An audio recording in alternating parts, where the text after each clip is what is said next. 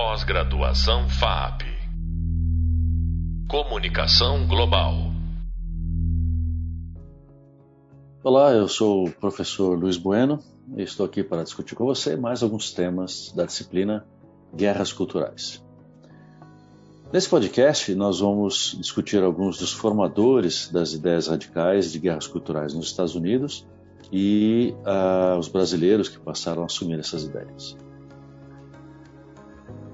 Bem, uh, nós vimos até agora, nos temas anteriores, uh, toda essa trajetória que criou este ambiente chamado guerras culturais e como ela foi assumida nos embates políticos.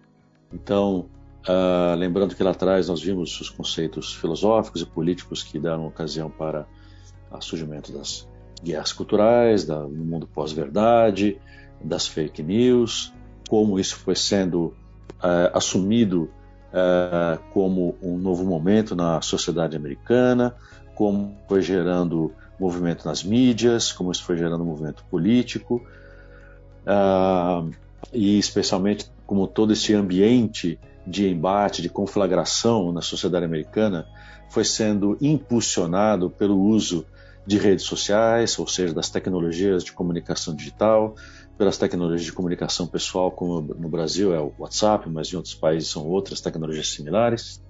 E como tudo isso toma forma, especialmente nas campanhas de eleição de Donald Trump e na campanha para o Brexit. E de lá para cá, como este procedimento é, de utilizar-se de uma linguagem pouco conectada à verdade, pouco conectada à factualidade, mais interessada em, em, em produzir efeitos políticos, com linguagem sensacionalista, negacionista, etc., como todo este material, como todo este arsenal é assumido no campo político e um grupo em especial assume esta, este comportamento e esta linguagem e passa a ser conhecido como a alt-right americana.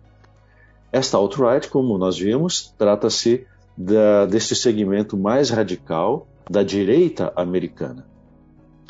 Ou seja, uh, o, o, espectro uh, político americano, que é normalmente dividido em dois grandes segmentos, esquerda e direita representadas, a esquerda pelo Partido Democrata e a direita pelo Partido Republicano, tradicionalmente esta é a divisão, há outros partidos menores, há outros segmentos menores, mas que não têm a representatividade, a expressividade e a força que esses dois têm.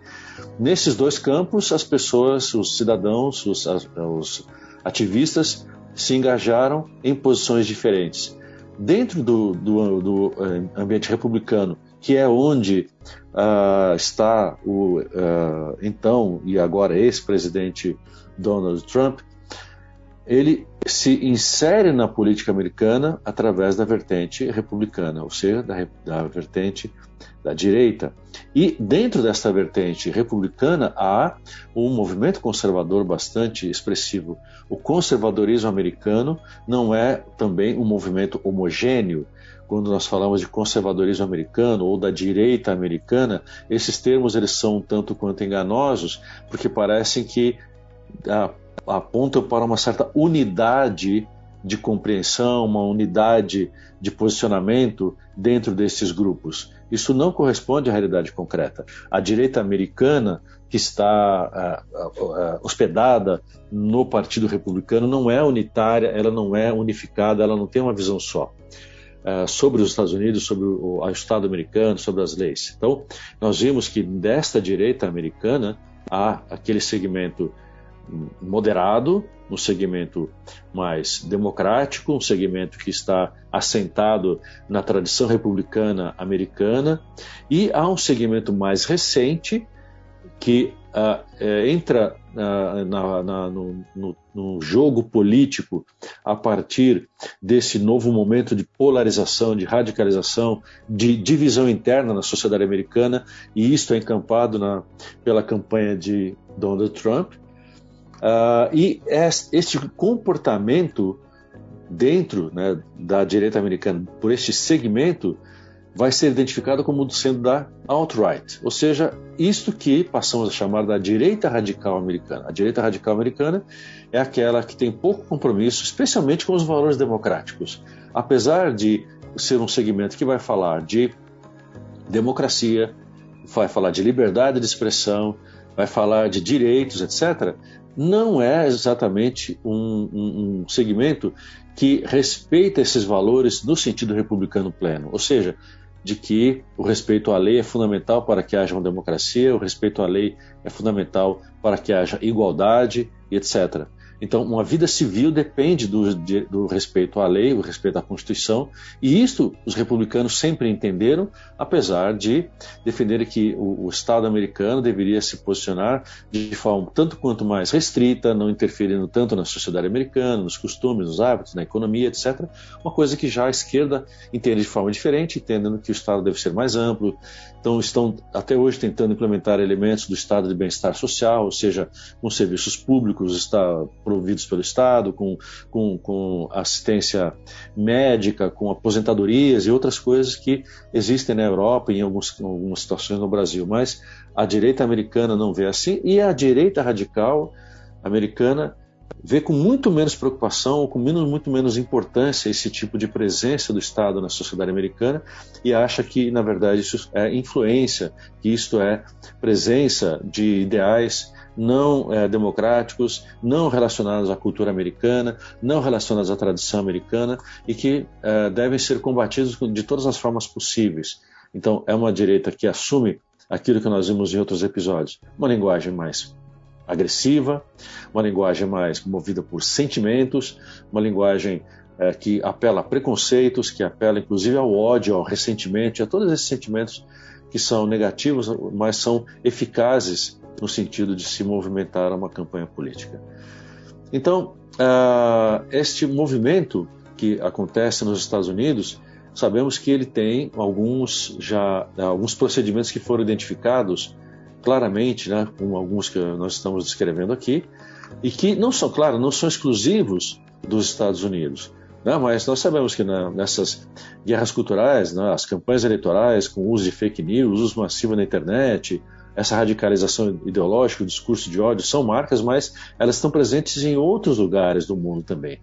E esta presença em outros lugares do mundo se dá exatamente porque há alguns uh, uh, ativistas destes uh, valores, dessas práticas, e que adotam basicamente os mesmos métodos de comunicação nas suas campanhas em vários países, em vários lugares do mundo.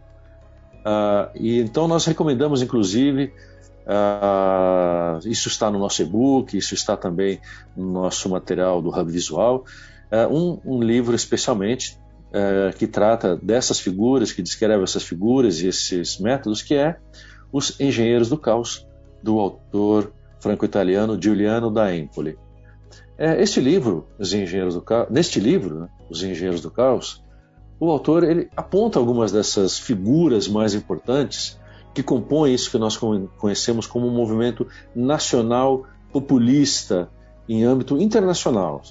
O que é um movimento nacional populista que esta direita americana e esses outros movimentos uh, adotam? Que postura é essa? Ora, quando nós falamos de um movimento nacional, queremos dizer que ele é um movimento que tende a ser nacionalista, Nacionalista em que sentido? Nacionalista não no sentido clássico de uma defesa de uma unidade nacional, de uma defesa de fronteiras, de uma defesa de uma certa cultura local, mas de uma ideia de que ah, é preciso retornar à ideia de nação ah, como forma de defesa contra isto que esta alt-right americana e inglesa e internacional está chamando de um movimento globalista, ou seja, a afirmação nacionalista seria uma maneira de fechar mais as fronteiras de um país para os seus próprios valores, de fechar mais um país à influência, especialmente daqueles outros países cujo modelo político é criticado, é, é refutado, é rejeitado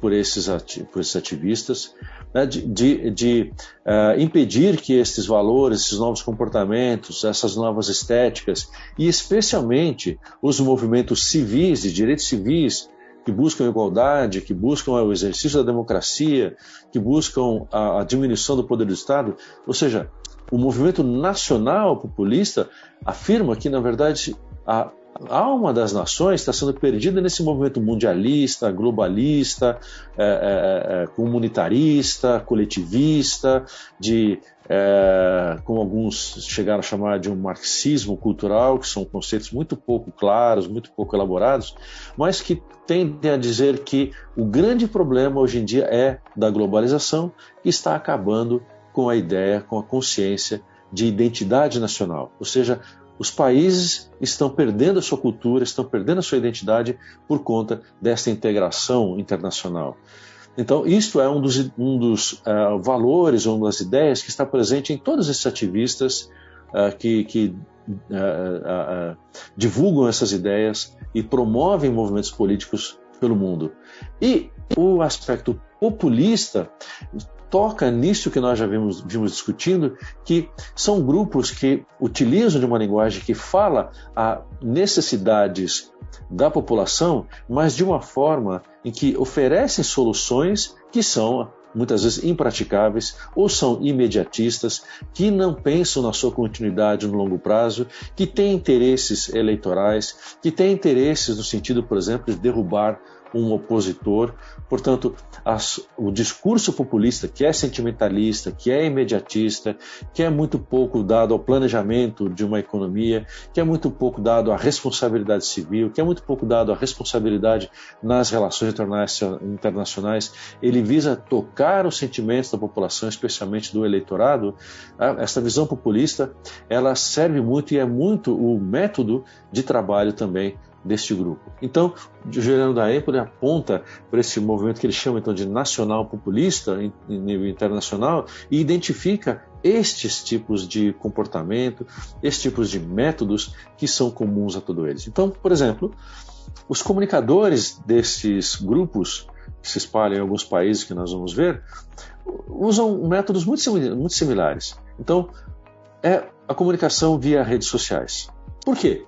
Porque a comunicação via redes sociais pode prescindir ou pode evitar as formas de intermediação. Sabe o que é a forma de intermediação? São esses mecanismos que permitem que as pessoas dialoguem, que as posições diferentes sejam colocadas frente a frente, que argumentos possam ser expostos e há um método para que isso aconteça, um mecanismo para que isso aconteça de forma mais ou menos igualitária. Tá? Então, por exemplo, uma forma de intermediação numa sociedade democrática é um congresso. Um congresso é onde os representantes da população ingressam, debatem, colocam seus pontos de vista e tentam chegar a acordos possíveis em termos de legislação, de planos econômicos, etc. Então, há um mecanismo de intermediação. Os partidos políticos são uma forma de intermediação entre o exercício do poder político no Estado e a população. Então, a população se identifica com a plataforma ou cria um partido que, que expresse as suas visões sobre a política, sobre a economia, sobre a sociedade, e esse partido é onde as pautas serão discutidas e serão levadas à frente na forma de mobilização, na forma de ativismo e até na forma de presença num congresso. E há várias outras formas de intermediação, como os fóruns públicos, quando há, há ambiente de debate público onde as ideias são colocadas, onde pontos de vista são colocados e assim por diante. Ora, por que, que o uso das mídias sociais, das redes sociais é importante para esses grupos populistas? Porque nesses ambientes pode-se simplesmente fazer uma comunicação que é unívoca, ou seja, ela vai numa direção só. Que direção só é esta? Ora, é, é onde o comunicador, o representante desse grupo, ou uma figura pública, um político, coloca a sua visão e não abre espaço para que haja diálogo. Ou, no máximo, abre espaço para que os seus apoiadores coloquem suas opiniões lá, certo? Então, os apoiadores colocam na forma de likes, colocam na forma de, de comentários positivos, replicam essas notícias, mas qualquer comentário crítico, contrário, é atacado, é, é rejeitado, é agredido ou até é excluído. Lembre-se que falamos em outro episódio sobre a linguagem agressiva, sobre a linguagem polarizada, sobre a cultura de cancelamento. Tudo isso faz parte desses mecanismos que esses grupos vão utilizando em termos internacionais para uh, atacar, para diminuir a força dos seus opositores, para restringir a sua capacidade de ação e assim por diante. Então, isto é uma espécie de populismo digital né, que visa, com essa metodologia toda, o engajamento imediato e irrefletido das pessoas. Então, quem está assistindo o vídeo, quem está lendo esses textos nas redes sociais e é mobilizado por palavras de ordem, por expressões é, é, sensacionalistas, por fake news, é movido não pela razão, não pela reflexão, mas é movido pelo sentimento. E este sentimento provoca um engajamento imediato, quando as pessoas são mobilizadas pelo medo, pelo preconceito e assim por diante. É por isso que para estes grupos, como nós vimos também lá no Brexit, na campanha de Trump, o uso dos algoritmos é tão importante, porque com isso eles conseguem criar essas câmaras de eco para as suas ideias. Né? Então, as suas bolhas de opinião recebem e refletem isso imediatamente. Ora, para um populista, para um, uma proposta populista de governo, de plataforma política, mobilizar as pessoas pelos sentimentos é super importante. O, tem, a, a, o debate, o, a, a, reflexão são mais problemas para, para esses grupos. Não é? E com isso eles conseguem uma, uma, uma realimentação contínua dessas, dessas pautas, dessas campanhas. Então, se nós olharmos um pouco pelo mundo, nós vamos ver, por exemplo, que na uh, campanha pelo Brexit houve uma figura bastante importante uh, que foi Dominic Cummings. Ele praticamente liderou este movimento da campanha de saída da Inglaterra da União Europeia. Se investigar-se os seus discursos, as suas práticas, as suas falas, nós vamos exatamente identificar isso que o da Empoli está dizendo para nós. Né? São é, é um discurso nacional populista, é o uso das redes sociais, é o uso desta mobilização pelo sentimento, muito pouco preocupado com a objetividade, com a, a, a, a informação. Uh, nos Estados Unidos, quem é a grande figura? Muito provavelmente tá, vocês tenham ouvido falar de Steve Bannon. Steve Bannon é praticamente o representante que encarna a alt-right americana, foi responsável pela campanha de Donald Trump para levá-la à presidência, foi no início do, do, governo de Donald Trump colocado como sendo praticamente o porta-voz, o ideólogo, mas em, não muito tempo depois da, de Trump assumir a presidência há um conflito entre eles e ele é obrigado a sair e ele vai ser depois também é, acionado pela justiça americana por conta de seus pronunciamentos, de suas práticas, práticas que foram, foram em algumas situações consideradas inclusive ilegais. É? Mas o importante é que Steve Bannon representa para os americanos esta ideia de uma direita radical, de, uma, de um ideário conservador, de um uso das mídias sociais, de uma, uma plataforma que quer levar esta concepção para o mundo todo e vão levando mesmo para, para, para outros países. Veja que esses, é, é, esses, é, esse ideário foi assumido, por exemplo, na Hungria, a Hungria, desde que ela é governada pelo seu presidente atual Viktor Orbán, vem demonstrando exatamente este tipo de prática, uh, como nós vimos na alt-right americana. E o principal agente desta campanha é um nova-iorquino autodeclarado judeu e homossexual chamado Arthur Filkenstein. E interessantemente, alguém que se torna um dos principais representantes da direita radical e iliberal, ou seja, uma direita que não tem compromisso com a liberdade individual, com a, com a democracia. Filkenstein vai ser o principal agente da campanha de Viktor Orbán na Hungria. E a Hungria é um desses exemplos de um nacional populismo que vai convertendo um país cada vez menos numa democracia, vai removendo direitos individuais, vai tornando o Estado e a sociedade reféns ou, ou submetidas a um poder autocrático de um, de, do, do presidente que vai alterando as instituições para que isso possa acontecer. Por que, é importante nós vermos esse panorama internacional? Porque há uma figura particularmente importante que é Steve Bannon, que serve como inspirador para aquilo que vai ser o movimento da alt-right no Brasil.